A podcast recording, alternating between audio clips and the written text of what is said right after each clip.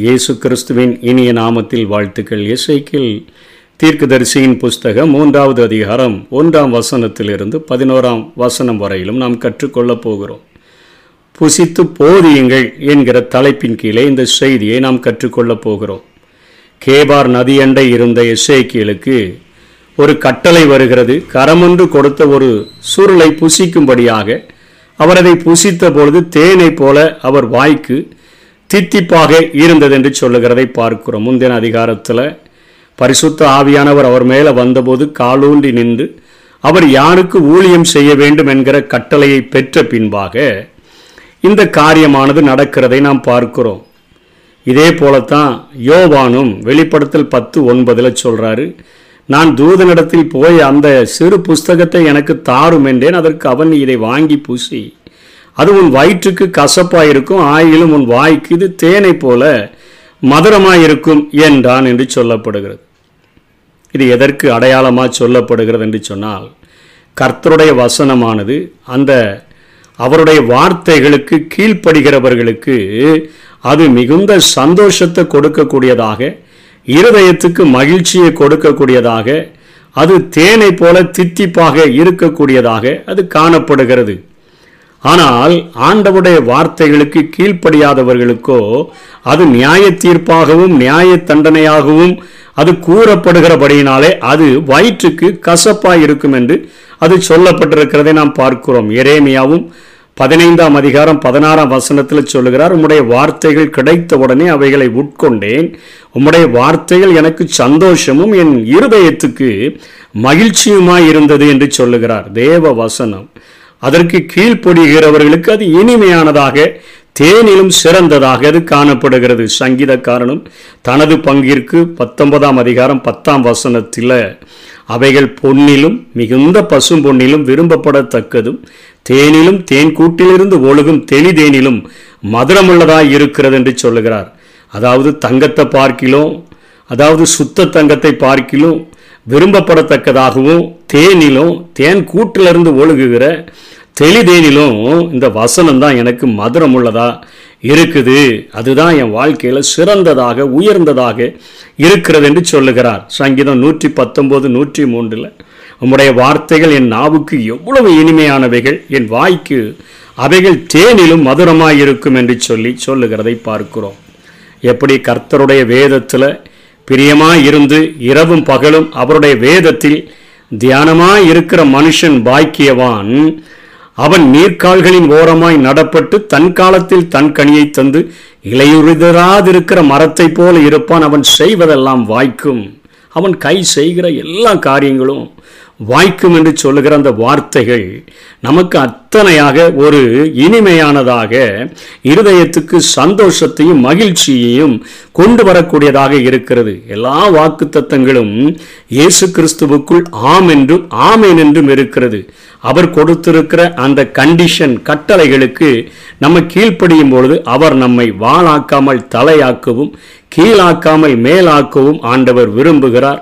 கையிட்டு செய்கிற எல்லா காரியங்களிலும் அவர் ஆசீர்வாதத்தை கட்டளையிடக்கூடியவராக இருக்கிறார். அவருடைய காருண்யம் நம்மை பெரியவராக்கும் என்கிற அநேக காரியங்கள், அநேக வாக்குத்தத்தங்கள், வேதத்தில் எழுதப்பட்ட அந்த கண்டிஷனோடு எழுதப்பட்ட அத்தனை வார்த்தைகளும் அவருடைய அந்த கட்டளைகளுக்கு நாம் கீழ்ப்படியும் பொழுது அது நம்முடைய வாழ்க்கையில் சந்தோஷமும் இருதயத்துக்கு மகிழ்ச்சியுமாய் இருக்கிறது, வாய்க்கு தேனை போல அது மதுரமுள்ளதாக காணப்படுகிறது, பொன்னிலும் மிகுந்த பசும் பொன்னிலும் அது விரும்பப்படத்தக்கதும் தேனிலும் தேன் கூட்டிலிருந்து ஒழுகுகிற தெளிதேனிலும் மதுரமுள்ளதாக அவருடைய வசனங்கள் நமக்கு, ஆண்டவரை பின்பற்றுகிறவர்களுக்கு கீழ்ப்படுகிறவர்களுக்கு அது காணப்படுகிறது. ஆனால் ஆண்டவருடைய கட்டளைகளுக்கு கீழ்ப்படியாதவர்களுக்கோ அது ஒரு நியாய தண்டனையையும் நியாய தீர்ப்பையும், எப்படி பாவத்திற்கு தண்டனையை வடிவமைத்தாரோ அந்த காரியங்களை கொண்டு வந்து சேர்க்கக்கூடியதாக இருக்கிறது. இயேசு கிறிஸ்துவும்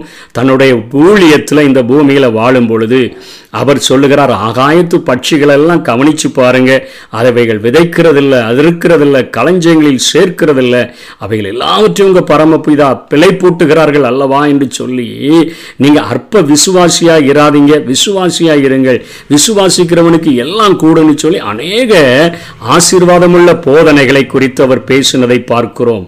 வருத்தப்பட்டு பாரம் சுமக்கிறவர்களே, நீங்கள் எல்லாரும் என்னிடத்தில் வாருங்கள், நான் உங்களுக்கு இளைப்பாறுதல் தருவேன், என் நுகம் மெதுவாயும் என் சுமை லகுவாயும் இருக்கின்றேன் என்று சொல்லுகிறார். மனம் திரும்புங்க, பரலோக ராட்சி உங்களுக்கு சமீபமாய் இருக்கிறது என்று சொல்லுகிறார் பவுல். சொன்னா உன்னதத்திற்குரிய சகல ஆசீர்வாதங்களினாலும் அவர் நம்மை ஆசீர்வதித்திருக்கிறார் என்று சொல்லுகிறார். இப்படி அநேக வாக்கு தத்தங்கள், கீழ்ப்படிதலோடு கூட நாம் பெற்றுக்கொள்ளக்கூடிய அநேக வாக்கு தத்தங்களை நம்ம கேட்கும் பொழுது, படிக்கும் பொழுது வாய்க்கு அது தேனை போல மதுரமாக அது காணப்படுகிறது. ஆனால் இயேசு கிறிஸ்து எருசலேம் தன்னுடைய வார்த்தைகளுக்கு கீழ்ப்படியாத பொழுது சொன்னார், எருசலேமே எருசலேமே, கோழித்தன் குஞ்சுகளை சேர்த்து கொள்ளும் வண்ணமாக நான் உன்னை எத்தனை தரமோ சேர்த்து கொள்ள மனதாயிருந்தேன், ஆனால் உங்களுக்கோ மனமில்லாமற் போயிற்று, அதனால சத்துருக்கள் உன்னை சூழ அவர்கள் பாளையம் இறங்கி உன்னை அழிப்பாங்கன்னு சொன்னாரே.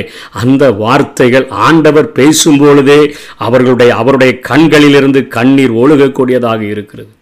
எருசலேமை பார்த்து அழுது கொண்டுதான் சொல்லுகிறார், வயிற்றுக்கு அத்தனை கசப்பானதாக போதிக்கிறவர்களுக்கும், நியாய தண்டனையும் நியாய தீர்ப்பை போதிக்கிறவர்களுக்கும் கூட அது கசப்பானதாக, கேட்கிறவர்களுக்கும் அத்தனை கசப்பை கொண்டு வரக்கூடியதாக இருக்கிறதை நாம் பார்க்கிறோம். ஆகவே தேவ ஊழியர்களாக இருக்கிறவர்கள் எந்த வார்த்தைகளை புரிந்து கொண்டு தங்களுடைய வாழ்க்கையில் கீழ்ப்படுகிறவர்களுக்கு ஆசீர்வாதத்தையும் கீழ்ப்படியாதவர்களுக்கு வருகிற தண்டனையையும் அவர்கள் முதல்ல புரிந்து கொண்டு அவர்கள் பிரசங்கிக்க பழகிக்கொள்ள வேண்டும். ஆண்டவருக்கு அவர்களும் அர்ப்பணித்து பணியாற்ற வேண்டும். தேவனுடைய வசனங்களை புரிந்து கொள்ளாமல் பிரசங்கிக்க முடியாது, ஆண்டவருக்கு அர்ப்பணிக்காம பணியாற்ற முடியாது. நம்முடைய வாழ்க்கையில் வசனங்களை அனுபவமாக்காம மற்றவர்களை அறைகூவல் விட்டு நாம் அழைக்க முடியாது. நம்ம வசனங்களை வாழ்க்கையில் நாமும் அனுபவமாக்கி வாழ்கிறதற்கு அழைக்கப்பட்டிருக்கிறோம். அதைத்தான் இங்கே புசித்து போதிக்கும்படியாக எரேமியா கட்டளை பெறுகிறதை பார்க்கிறோம். இவை இன்றி செய்கின்ற எல்லா பிரசங்கங்களும் போதனைகளும் மாய்மாலமாகத்தான் இருக்குமே ஒழிய கர்த்தர் அவற்றை விரும்பாத ஒரு பிரசங்கமாக அவைகள் மாறிவிடக்கூடும். இந்த மீதமுள்ள வசனங்களில் ஊழியம் யாருக்கு என்று சொல்லியும் இங்கே ஆண்டவர் கற்றுக் கொடுத்து விடுகிறார். பாபிலோனுக்கு சென்ற தானியேல் கல்தேயர் எழுத்துக்களை கற்க வேண்டியது இருந்தது. ஆனால் இங்கே எசேக்கியேல் தானியேலை போல கல்தேயர் எழுத்துக்களை கற்க வேண்டியதில்லை. விளங்காத பேச்ச கடினமான பாசையுள்ள ஜனத்திடத்துக்கு இவர் ஊழியம் செய்ய அழைக்கப்படலை. இஸ்ரவேல் சந்ததியார் இடத்திற்குத்தான் இவருக்கு ஊழியம். அதனால் அவர் சொல்லுகிறார், உனக்கு செவி கொடுக்க மாட்டாங்கப்பா, இந்த ஜனங்கள் எனக்கே செவி கொடுக்கலை, உன் முகத்தை அவர்கள் முகத்துக்கு எதிராகவும் நெற்றி அவர்கள் நெற்றிக்கு எதிராகவும் நான் இப்போ கெட்டியாக்கி வச்சிருக்கிறேன், உன் நெற்றியை வச்சிரக்கல் போல வைரக்கல் போல கடினமாய் மாற்றி வைத்திருக்கிறேன், கண்மலையை போல நான் உன்னை கெட்டியாக மாற்றி இருக்கிறேன். ஆகவே கலகக்காரர்களுடைய முகத்துக்கு பயப்படாம அவர்களை திருப்திப்படுத்துகிற வார்த்தைகளை பேசாம அநேகர் திருப்திப்படுத்துகிற வார்த்தைகளை பேசுகிறார்கள். நீ நியாய தண்டனையும் நியாய தீர்ப்பையும் பேசி 70 வருடங்கள் கழித்து இவர்கள் முழுமையாக ஆண்டவருக்கு அர்ப்பணிக்கும் பொழுது அங்கே பாழாக்கப்பட போகிற எருசலேமுக்கு இவர்கள் நிச்சயமாக கடந்து செல்வார்கள் என்கிற நற்செய்தியையும் நீ இணைத்து பேச வேண்டும் என்று சொல்லி ஆண்டவர் அவருக்கு கட்டளை கொடுத்தபடி நீ உன்னுடைய விருப்பப்படி பேசாம என்னுடைய வார்த்தைகளின்படி பேசு என்று கட்டளை கொடுத்து புசித்து போதி என்கிற ஆலோசனை கொடுக்கிறதை பார்க்கிறோம். அவர்கள் கேட்டாலும் கேளாவிட்டாலும் அவர்களோட பேசி கர்த்தராகி ஆண்டவர் இன்னதை உரைக்கிறார் என்று அவர்களோட சொல் என்று சொல்லி ஆண்டவர் பேசுகிறதை பார்க்கிறோம். இன்றைக்கு ஜனங்கள் கீழ்ப்படுகிறதும் கீழ்ப்படியாததும் அவர்கள் கைகளில் இருக்குது. ஆண்டவருடைய சன்னிதானத்தில் காத்திருந்து வசனங்களை உட்கொண்டு கீழ்ப்படுகிறவர்களுக்கு தேவையான வாக்குத்தத்தங்களையும் கீழ்ப்படியாதவர்களுக்கு தேவையான நியாய தண்டனைகளையும் கர்த்தரிடத்திலிருந்து போதிக்கிறதற்கு நாம் பழகிக்கொள்வோம். ஆண்டவர் விரும்புகிற ஊழியங்களை செய்வோம். நாம் எல்லார் மேலும் விழுந்த கடமையாய் இருக்கிறது. சமயம் வாய்த்தாலும் வாய்க்காவிட்டாலும் ஆண்டவரை பற்றி பற்றி அறிவிப்பது, சுவிசேஷத்தை அறிவிப்பது நம்ம மேலே இருக்கக்கூடிய கடமையாக இருக்கிறபடியினால வேதத்தை நேசித்து உட்கொண்டு அதை போதிக்கிறவர்களாக காணப்படுவோம். ஆண்டவருடைய ஆசீர்வாதங்களை பெற்றுக்கொள்வோம். கர்த்தர் தாமே நம்மை ஆசீர்வதிப்பாராக. ஆமென். கர்த்தர் நல்லவர், சுவைத்து பாருங்கள். அவரை நம்பும் மனிதரெல்லாம் பாக்கியவான்கள். கர்த்தர் நல்லவர், சுவைத்து பாருங்கள். அவரை நம்பும் மனிதரெல்லாம் பாக்கியவான்கள். நடனமாடி நன்றி சொல்வோம், நடனமாடி நன்றி சொல்வோம். ஆண்டவரை எக்காலமும் போற்றிடுவேன், அவர் புகழ் எப்போதும் என் நாவில் ஒலிக்கும். ஆண்டவரை எக்காலமும் போற்றிடுவேன், அவர் புகழ் எப்போதும் என் நாவில் ஒலிக்கும்.